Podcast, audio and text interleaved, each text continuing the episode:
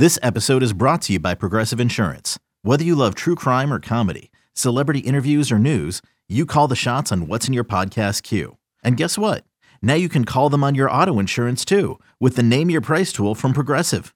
It works just the way it sounds. You tell Progressive how much you want to pay for car insurance, and they'll show you coverage options that fit your budget. Get your quote today at progressive.com to join the over 28 million drivers who trust Progressive. Progressive Casualty Insurance Company and Affiliates. Price and coverage match limited by state law. Welcome into the Lions 24 7 podcast. I am Tyler Donohue. He is Sean Fitz. Appreciate you joining us as always. If you're listening, where you find your podcast, or if you're watching on our YouTube channel at Lions 24 7, nice to have you with us once again. It's our last episode before the Ohio State Penn State matchup. And we spent a lot of time this weekend going over the coulda, shoulda, wouldas and, and what this matchup could have been. What it is, number 20 Penn State at 5 and 2 against a one lost Ohio State team that is number five in the country. 7:30 kickoff Saturday night in Columbus. It's the fifth consecutive season in which both of these teams enter the matchup ranked. Last time that didn't happen, Penn State pulled off the upset in 2016, which is their last victory in this series. Ohio State leads the series overall 21 14, 10 and 2 in the last 12, 6 and 1 against James Franklin. And Sean, in order to overcome and avoid a 7 and 1 or 1 and 7 record against these Buckeyes, James Franklin is going to have to probably pull off the most impressive game week performance of his Penn State career. Yeah, great time for it, huh? I mean, you, you look at everything that's uh, going around in the atmosphere around Penn State football right now, and not a bunch of it has to do with with Ohio State. So, you know, maybe that's something that that, that Ohio State is caught on with. Uh, you, you think that maybe they've thinking that they're trying to pick at a wounded animal right now or something like that, and you know, maybe that'll turn out in Penn State's favor. But uh, it's going to be going to be a tough one, no doubt about it. You anytime you go into the horseshoe, it's it, it's really uh, one of the one of the the big time atmospheres in college football, especially at night, especially in a game that, you know, Ohio State, you, you think about it, they, they slip up once, they're probably out of the playoff. So that's uh, really what they've got to play for. And, you know, there's just not a ton of, of confidence coming from what we saw from Penn State last weekend. We, we, we believe Sean Clifford is, is getting healthier. Um, as we talked about on our episode yesterday, does 100% matter? Not really, because nobody really expects him to be 100%. But how much of that can he do? How much of that can he take care of and and take on his shoulders? Um, if he can't, that's going to be a tough one.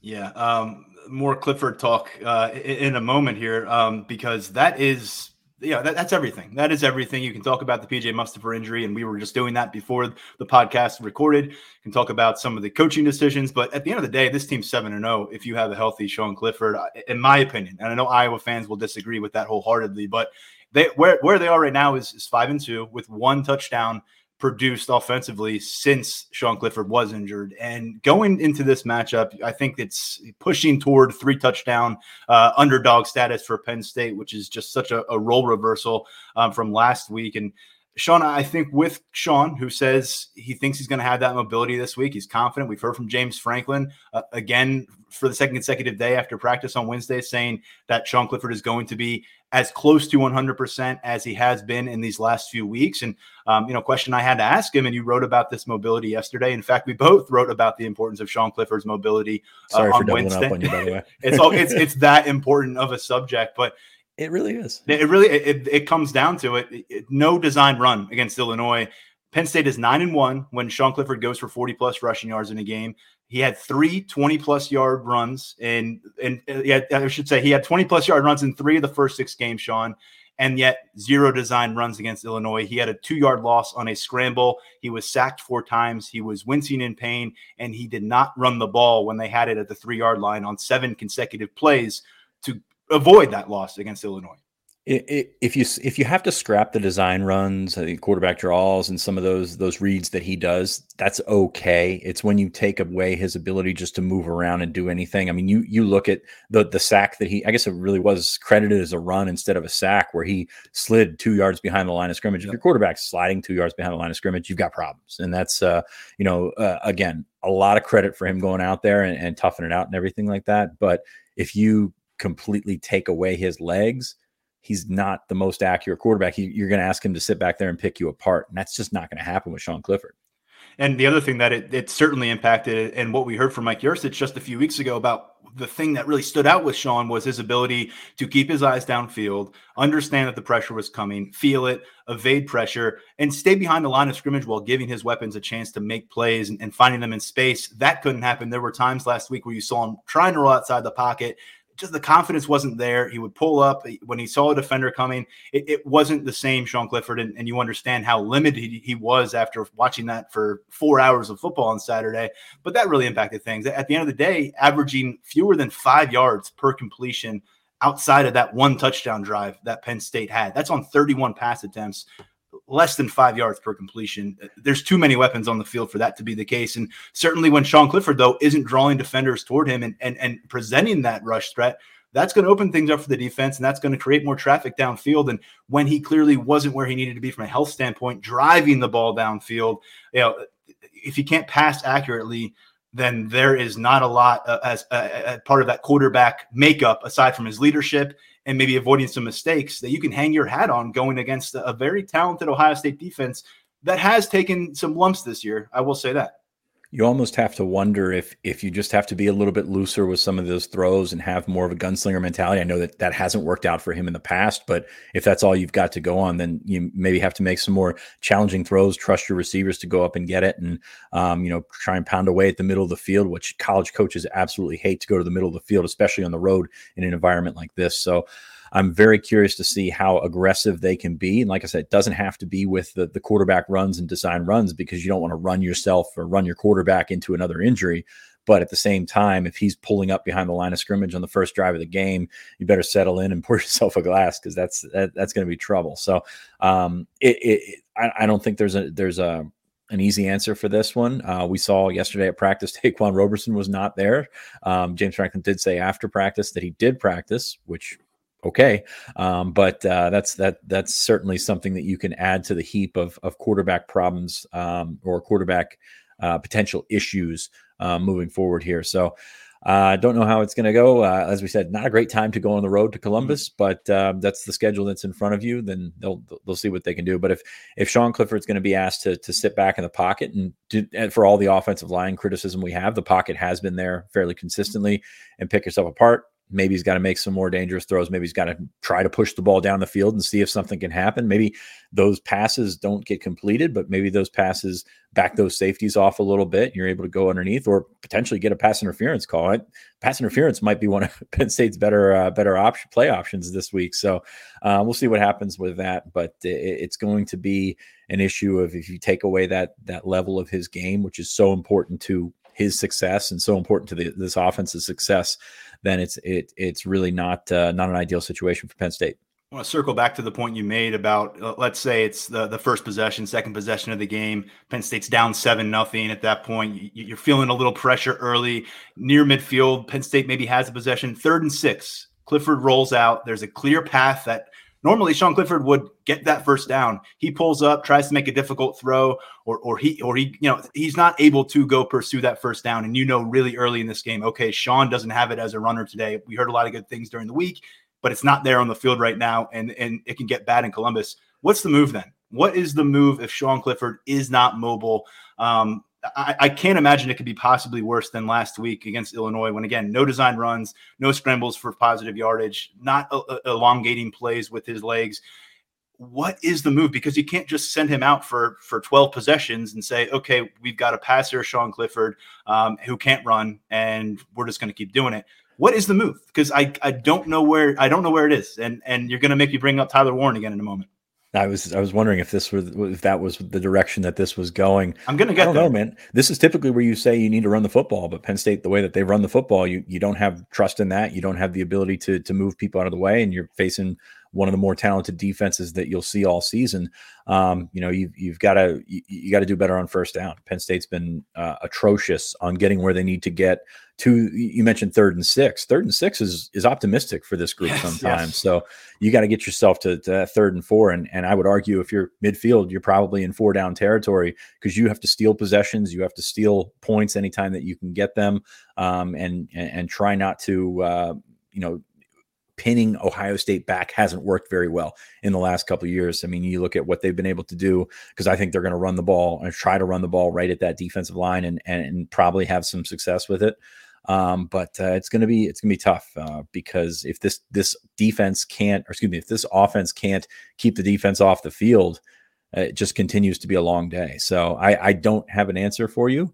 Um, again, it would be uh, certainly ideal if he was able to run and, and get out of trouble and maybe recognize that y- you gotta you know take three yards and, and take a take a knee or take a slide or something like that and just stay out of harm's way, which is fine. Um, but it's not the Clifford that's going to break off the 40 yard run and and and you know show that what we call sneaky athleticism that we've seen so many times from him in a couple games against Ohio State. I don't know if I mentioned this in the last episode or not, but five total rushing yards in, in, two starts against the Buckeyes. He was he was out of the game at halftime. I'm going to talk about that 2019 matchup and what happened there in a moment. But so again, I, I just think this is a real question that is so difficult to answer, and I still want to harp on it for a moment because Ta'Quan Roberson. Again, we were out in the practice field for 15, 18 minutes. I don't know what it was yesterday. He wasn't, uh, as far as we could tell. Uh, it was Sean Clifford, it was Christian Veilleux, and then it was Mason Stahl, a walk-on quarterback. And Christian is a true freshman who is six foot four, maybe 200 pounds, and has not played live football action since he was on a high school field in 2019. So I don't think that's who you're turning to uh, on the road in Columbus in this matchup. And I bring up Tyler Warren because I brought it up yesterday to James Franklin, and he said, "Well, if you, you know, it's a Wildcat package. They, they have it for him, but if you bring him in there, you're losing things from the passing game, and, and then you're you're losing things from your offensive arsenal." And I think my counterpoint is if Sean Clifford isn't mobile, you've already lost half of your. I mean, not half of what Sean Clifford can do, but you've already eliminated the rushing threat at quarterback. So, if you're playing with that shorthanded deck, I don't necessarily see where if you've got a, a third and two situation at midfield, or if you're managed to get there, if you're on the goal line at the doorstep, and whether it's third down or second down or first down, you need you need someone who's going to go churn out some yards. I, I, keep going back to Tyler Warren. Maybe maybe it's not fair to him because maybe he wanted to leave the whole quarterback thing back in high school. He wants to be a tight end. He wants to get to the next level at the tight end position. But right now, I'm reviewing what Penn State has from a personnel standpoint and what they could possibly do in this really tough environment if Sean Clifford can't get mobile. I keep thinking of Tyler Warren, and, and I know Franklin made the point is well, then you're going to lose some things in the passing game. But if on the flip side, you're sticking with someone who completely removes an element of rushing attack from your backfield at the quarterback spot, you're already playing from shorthanded. So I, I think that's kind of the risk you got to make. First off, there's never been a tight end that hasn't wanted to run the football. That's a that's a tight end's dream Absolutely, right there, right? just right below the offensive lineman that wants to do it. Um, but no, it's uh, I, I just don't know that you gain enough from him as a passer. I know he's a high school quarterback. Uh, his only pass that we've seen this year wasn't particularly good should have you know if he, if he puts that closer uh you know closer to the numbers then that game's probably uh, with a different outcome. So i don't know that you as as you say you you lose a lot with sean clifford not being able to run. I don't know that you gain that much with tyler warren to be a passer. So i get what i get what you're saying and, and yeah. certainly that makes sense um, from the fact that if he can get it across the line of scrimmage get it where he needs to be um, you know, on a, on a, five yard out or something like that, okay. Um, but you're playing against Ohio State's defensive backs. I mean, there's there's a significant drop off from Sean Clifford throwing the ball to Tyler Warren throwing the ball. So you're almost better off and um, going with a couple of running backs back there if you're going to go Wildcat or something like that. I know that Penn State's running backs have not been good this year. Yeah, who's your power you have, running back? Who is the power running back? Exactly. Um, you've got, but but you've got a chance to gain eight, 12 yards instead of Tyler Warren, you're thinking one to three yard. I mean, that's a short yardage package for yeah. a reason. Um, and I think you, you, you did kind of clarify that um, with, with Franklin when you were asking him the question about it being a short yardage situation. But I just, uh, you're going to have to trust the wrinkles and see if there's anything else that they, that, that Mike Yurcich has in that bag because it's, it, I don't know that that's the way to, uh, to, to beat Ohio State in, in Columbus.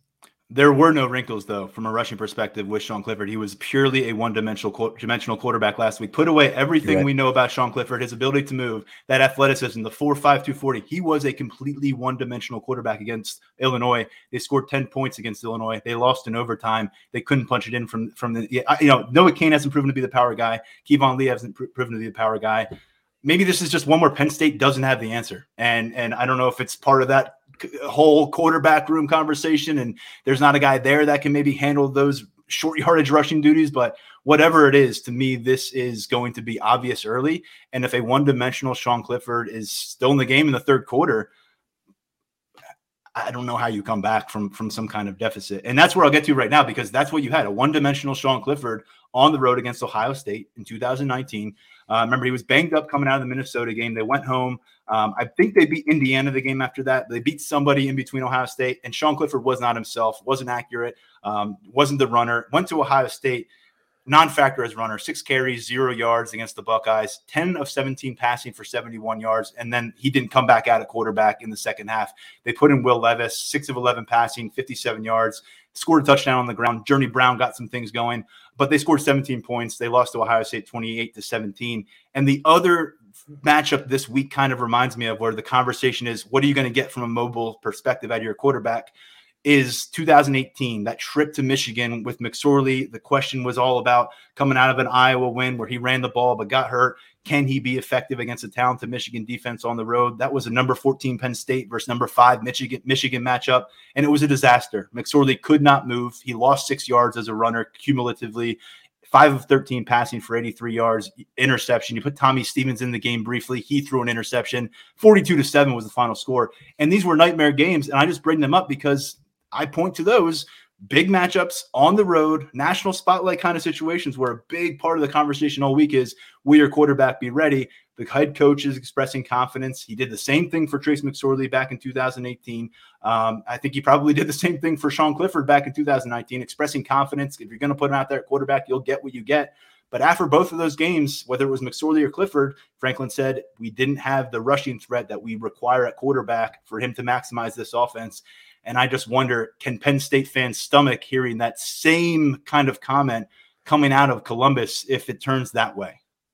I I don't think so. I mean, I mean, this is a very similar game to that Michigan game. I, I feel, um, you know, confident that, uh, you know, e- even James Franklin said it. He said Trace, or, or, excuse me, Trace McSorley earned the benefit of the doubt going in that game. Kind of said the same thing about Sean, Sean Clifford this week.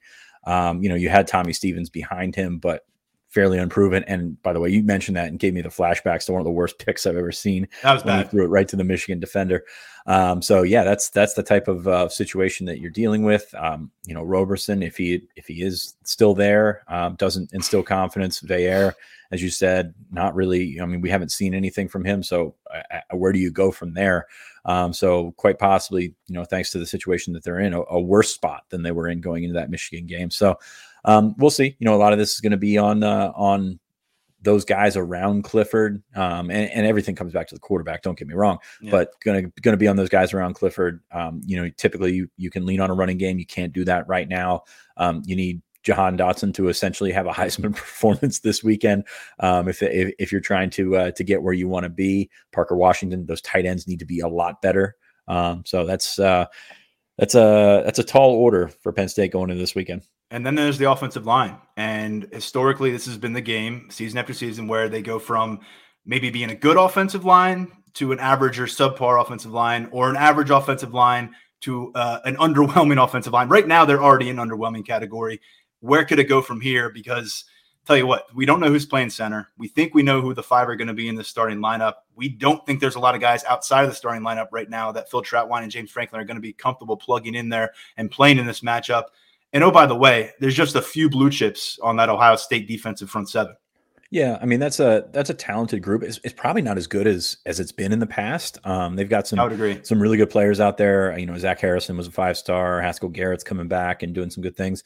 Those linebackers can be you know they can be exposed. Mm-hmm. I think that was a big part, um, especially before the uh, the coaching change, or not really the coaching change, but the the coordinator play caller change um, that they had. Um, that those linebackers were actually getting cooked. So um, if you've got an opportunity, if the, if these tight ends can get over that hump, or if you got Parker Washington working the middle of the field, or Keandre Lambert Smith taking advantage of a matchup or something like that, you can have success against this Ohio State defense. But they're playing a lot more confident than they were at the beginning of the season. They know that Clifford is is is wounded, and they're going to go after him. I think um, so. It, it's really going to be. Um, you know you're going to have to play your best ball to get to get past those i think it's there's a path to it working um, but can you sustain it for 60 minutes is, is the big question it's been a glass half full kind of week. So I do want to say if on that third and sixth play, Sean Clifford takes off, picks up eight yards, does a first down signal, and runs back and, and, and fired up his guys, then who knows? Who knows? I, I, mean, let's let's see. Let's see. I don't want to say already Sean Clifford is lying to us and James Franklin's lying to us, and he's going to go out there and, and, look exactly like he did against Illinois. I, they're not going to tell us if, if, trust me, I, I, know that we're not getting the full story from everybody involved on Sean Clifford's health. That's not going to be the case going to a game. But I do want to be careful in assuming that he's going to look that way because he could go out there, he could get fired up, and maybe he captures for 60 minutes some really special football. And if he can do that, I'll give Penn State a chance. It's still going to take some some breaks for them, I think. But I don't want to write off Sean Clifford just yet because now he, he deserves us to at least see him go out there, take some snaps, and, and see what he can do with the football. Yeah, and what else are you going to do? I mean, that's the that's the thing that it comes down to. It's not like you've got a guy that's you're ready to throw in there, um, especially if you go with the uh, you know the especially given what we saw from Ta'Quan Roberson against Iowa. Um, the other thing here that that I think is really I, I, I don't necessarily know how important is to everybody in that locker room, and these guys I'm going to talk about the 2017 class ha- came in they were fresh off, uh, you know, seeing Penn State win the Big Ten title, using that victory over Ohio State as a launch pad toward that championship game. They lose this matchup in Columbus. They're coming back 0 and 5, 0 for 5 in their career against Ohio State. And you know that was a big point of emphasis coming to campus, trying to leapfrog Ohio State in this division. Um, they were in their second year on campus when James Franklin delivered that great to elite speech. Now they're in year five um, talked a little bit, got, got, some feedback from guys like Ellis Brooks, Sean Clifford on the subject. Other players, as you'd imagine, didn't want to touch it, wanted to stay in the one and no mentality. But let's face it, these guys wanted to come and they wanted to beat Ohio State. And, and if they get on the plane and come back to State College and they have never done that in Nittany Lions uniform, including Sean Clifford at quarterback, um, you know that that really says a, kind of a lot about where Penn State ended up here in the in its trajectory under James Franklin because you know, it just has been the brick wall, and it's been that way for a lot of the Big Ten. But this is the one Penn State has had its crosshairs on the Buckeyes for a while now. They've signed some of these recruiting classes that have come in. The mentality has been, how do we make Penn State better than Ohio State? How do we make sure Penn State has that path to Indianapolis on an annual basis? And 0 for 5, just that just sounds really bad. And I know it must really bother Franklin. I mean, uh, deep down inside. I mean, in the, to their credit, they've they've done better than Jim Harbaugh, so you've got that going for yeah, you. No kidding. Um, but yeah, I mean that that that's where kind of where it is. I mean, Ohio State has been the measuring stick for so long, and and that's a heck of a brick wall to overcome. Penn State's, Penn State's played them well, probably better than most teams in the Big Ten, up there with Michigan State. I know Iowa's had some success, um, but it's uh, it's a big one to scale. And you look at what Ohio State has done over the last decade plus, and it's it's just distance themselves from the rest of the conference and and really you know not to get into a, a franklin conversation but you look at the the investment from ohio state you look at what they've done to become a program that's up there with Alabama, that's up there um, with those those other great, you know, Clemson obviously down this year, but the just the investment. I mean, you think Ryan Day's having the conversations that James Franklin's having this weekend or this week about getting what he wants and and and you know making the program, uh, getting the program the essentials that it needs, whether it be for him or, or, for the next guy. It's it's not that hard to do at Ohio State. So they've, to their credit, they've they've done a nice job of of striking while the iron's hot. Of course, Urban Meyer did not hurt that in that sense, mm-hmm. um, but uh, that's how that's how to run a football program, and that's the that's the blueprint. That's where Penn State wants to be. That's you know I'm sitting in Bill O'Brien's office uh, eight years ago or whatever. I mean that's that's the blueprint for then too, and is to get where they needed to be because as many um, as many advances as James Franklin has made in his tenure, and that in this this group has made in his tenure, they were so far behind when Bill O'Brien came along. Um, so it's just uh, it's continuing to try and play catch up.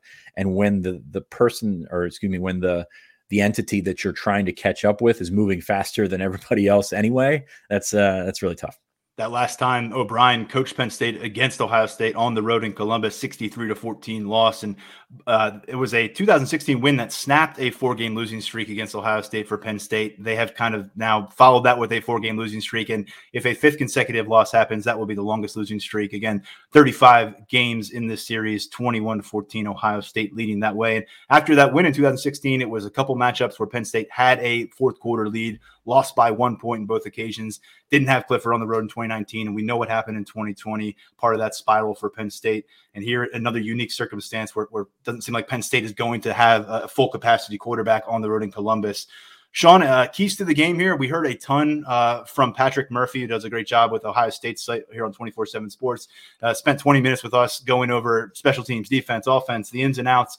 Uh, let's talk about a little bit more of that before we get to our predictions for Penn State versus Penn State he said it's a pick your poison situation right now with this Ohio State offense. There was an early conversation, and this speaks about the Buckeyes quarterback room. But did they have the right starting quarterback? Uh, did, did they make a mistake? did they need to make a change? Well, here we are later, and it looks like they've got another good one on their hands. CJ Stroud in that Heisman conversation. He's got three guys with 500 plus yard uh, receiving uh, performances thus far in the season. Garrett Wilson and Chris Olave both over 30 catches to this point. And then Jeremy Ruckert, I feel like, is the guy who you forget about a little bit in the passing game. He breaks your back on a third down or in the red zone. But the story to me here, Sean, and the guy asked James Franklin about yesterday, he said he has changed the Buckeyes offense. TreVeyon Henderson, scintillating freshman that Penn State's going to have to deal with here for the next couple years. He's almost at 700 rushing yards, almost nine yards per carry, 14 total touchdowns, 11 on the ground, three through the air. And we just saw what Illinois' running backs did. And I don't think a lot of people, even in the Penn State fan base, could name multiple Illinois running backs going into that game last week. Yeah, that's that's for sure. I walked away and got a cup of coffee while you were going through all the weapons, so I assume you covered them all. Yeah, got but TreVeyon Henderson is, is a special back. I mean, there's no doubt about it. He's a he's a three and done cat for them.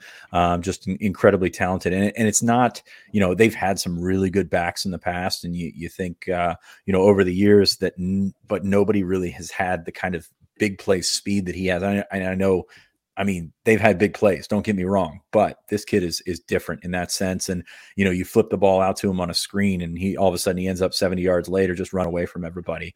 Um, and that's something you have to deal with. Um, you know, you look at what Penn State has been able to do this year. And yes, they susceptible to run now, especially after the Mustipher injury. So I expect Penn, uh, expect Ohio State to come out and try and pound them away. But uh, the screens and things are just what has killed Penn State in the past. Remember the Dwayne Haskins games, and oh my god, you know, Haskins obviously. Yeah.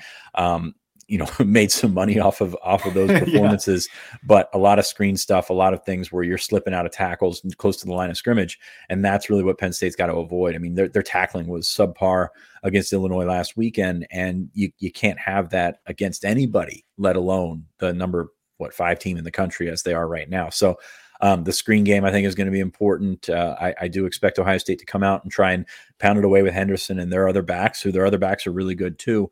Um, but just move that defensive line out of the way. If you're Penn State, you almost have to play it like you're like you're in Iowa, like you're a Purdue, something like that. A lot of stunts, a lot of moving around. Excuse me, I don't know what just happened there, but a lot of stunts, a lot of moving around, um, and doing some some things to really get your get that offensive line maybe thinking and get them in the wrong spot, and all of a sudden you pop up with a tackle for loss with Brandon Smith or Curtis Jacobs or Ellis Brooks or something like that. Linebackers obviously have to be better than they were last week, but um, yeah, you've got to you've got to keep your your head on and, and play fundamental football. I think it got away from Penn State last week in terms of filling gaps, in terms of backside pursuit, tackling, and things like that. You just you can't have that this week.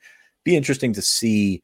Um, you know, when when we get into these big time games, and I know that the this one's kind of lost its luster, but Ohio State has you know coached as if they are trying to move the football, trying to be a little bit more conservative and wait to strike. And I'm curious if that's going to be the same case this week um, with Ryan Day, with the with the way that they're attacking, because they they have made their living on big plays.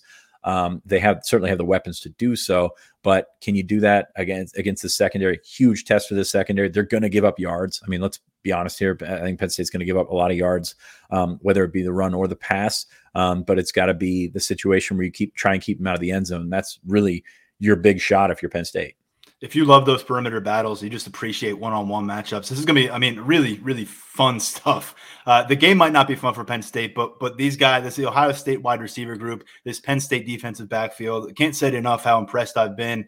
There have been missed opportunities. You have to keep noting that with some of the dropped interceptions here. But overall, this defensive backfield, I feel like, has lived up to the billing. There's a lot of stuff we hear off season by off season that doesn't always get generated in reality when the season arrives. I think the hype has been real for this defensive backfield, but this is a huge test. And to me, I, I want to focus on the slot because that is where they have been burnt a lot against Ohio State. And that was Lamont Wade's coverage last year. It's no longer the case. Yeah, I mean, you you definitely look at the the matchups that they have, and it's kind of like what we've said with uh, you know those receivers are fantastic, but they'll put Jeremy Ruckert in the slot, and yes. he'll just be Jeremy Ruckert against Daequan Hardy that might be an issue for Penn State because he can go up and get it. Very talented tight end, uh, kid from New York. But it's um, yeah, it's going to be a, a, place where you try and figure out what you can do. Is Curtis Jacobs going to be the guy that stays on the field maybe a little bit more because of the matchups and things like that? But that's a problem when you've got talented receivers like they have in Wilson, Olave, and Smith-Njigba. Smith and Jigba, to, to me, can be an X factor here because you can go three wide and also, you know, kind of flex uh, flex Ruckert out, and all of a sudden you're going to have problems in that matchup. So um, Penn State secondary is great as it, as it's been. Um, you know, I think they're gonna they're gonna give up some plays, they're gonna give up some yards, and it's just about keeping in front of you. They have to capitalize. I mean, Stroud not the most experienced quarterback out there. So if he does let one fly, you got to get your hands on it. You got to get your hands under it and make those plays. Um, you can't be settling for for for knockdowns in some of those situations, and that's not fair to defensive backs because knockdowns are good plays. But if you're if you're looking to go on the road and beat Ohio State, they have to turn into interceptions, just, just kind of like what we talked about with those receivers going down the field for Penn State.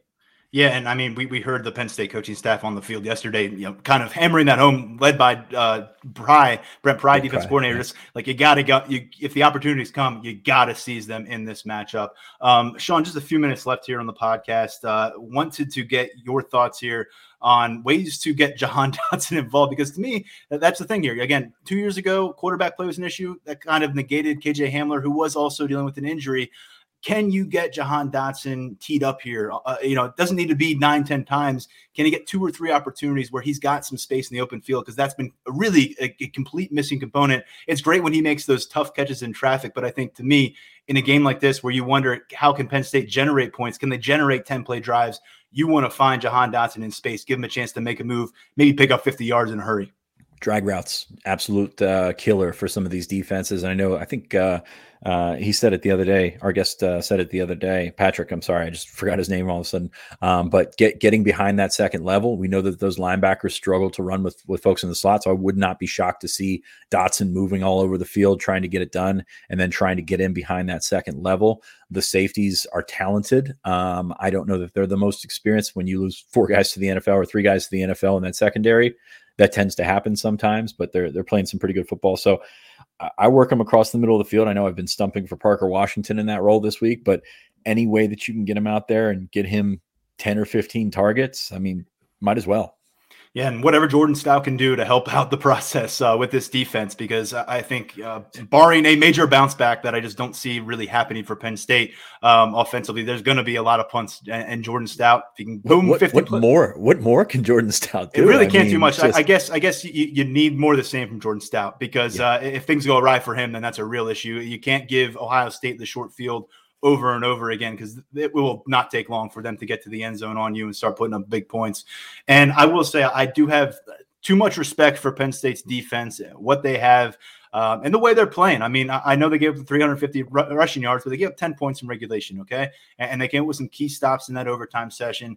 And you can't pin that Iowa game on them either. But uh, uh Ohio State's just going to overmatch them, I think, as this game goes on, because I do believe, like the last few games, time uh, it's going to get away from Penn State in terms of being able to keep their offense on the field. That means more defense on the field. That means more reps for these Ohio State playmakers, and ultimately you're going to have that depth challenged uh, uh, up front for Penn State. And I think that's just an, an equation that is completely untenable on Saturday night. Yeah, I agree with you. Um, did did you give a prediction there?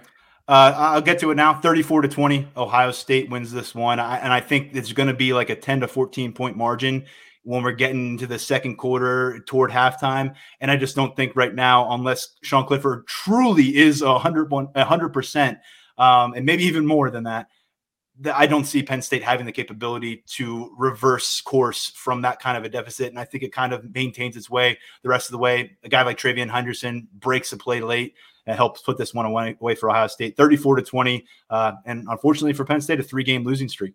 Yeah, that's um, kind of where I'm at. Uh, I, I, agree that it'll probably be a close game for a little while. Um, you know, Ohio State, I think, is going to come and try and run it down their throats uh, as they did in 2019, uh, went march right down the field and and, and made it happen. Um, it, I'm I'm very I'm, I'm looking forward to seeing if the secondary is is good. Um, mm-hmm. You know, they're they're going to be tested.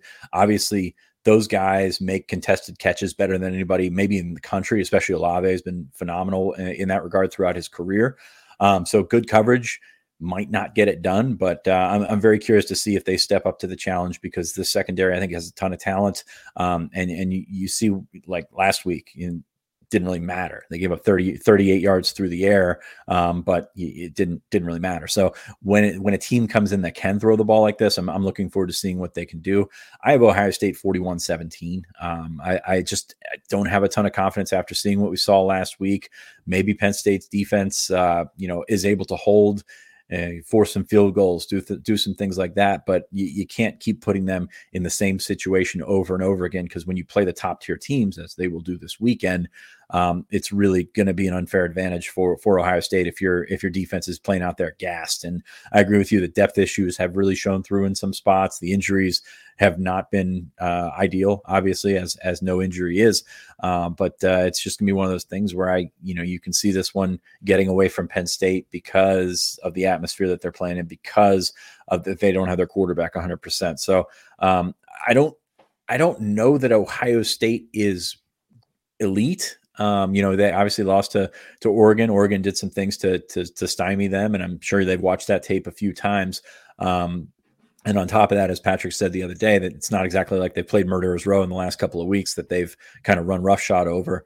But I, I, still think they're good enough and and and can put themselves away, and they, and they're playing confident. That's the thing. I, I don't know that Penn State's playing confident right now, and that's going to be a tough one for them to uh, to overcome if you go into the horseshoe waiting for plays to be made around you it's it's a difficult moment here for Penn State because it feels like almost every season these two teams seem to to walk off the field after playing heading in very different directions for the remainder of that season. And feels like the case here uh, if penn state comes back at five and three and all the questions about franklin not going to get any more quiet coming off of, of, of, a loss like that. But if anybody wants a little bit of optimism sprinkled in their life going into the weekend Sean and I both picked Penn State to win by more than three touchdowns last Saturday against Illinois. So yeah, we were that. we were loud wrong last week. So hopefully, hopefully we are really wrong this week. Yeah. That'd be great.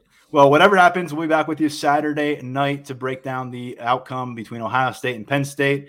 Uh, when that rolls around, we'll get it up. It'll probably be late, so maybe something you pick up on Sunday morning, maybe something you avoid, depending on how the game goes. But Sean and I will be back with you Saturday night. Uh, thanks again to Patrick Murphy for breaking down the Buckeyes with us earlier in the week. Very helpful for our coverage, and certainly Lance Glenn, our producer, for doing everything he does behind the scenes.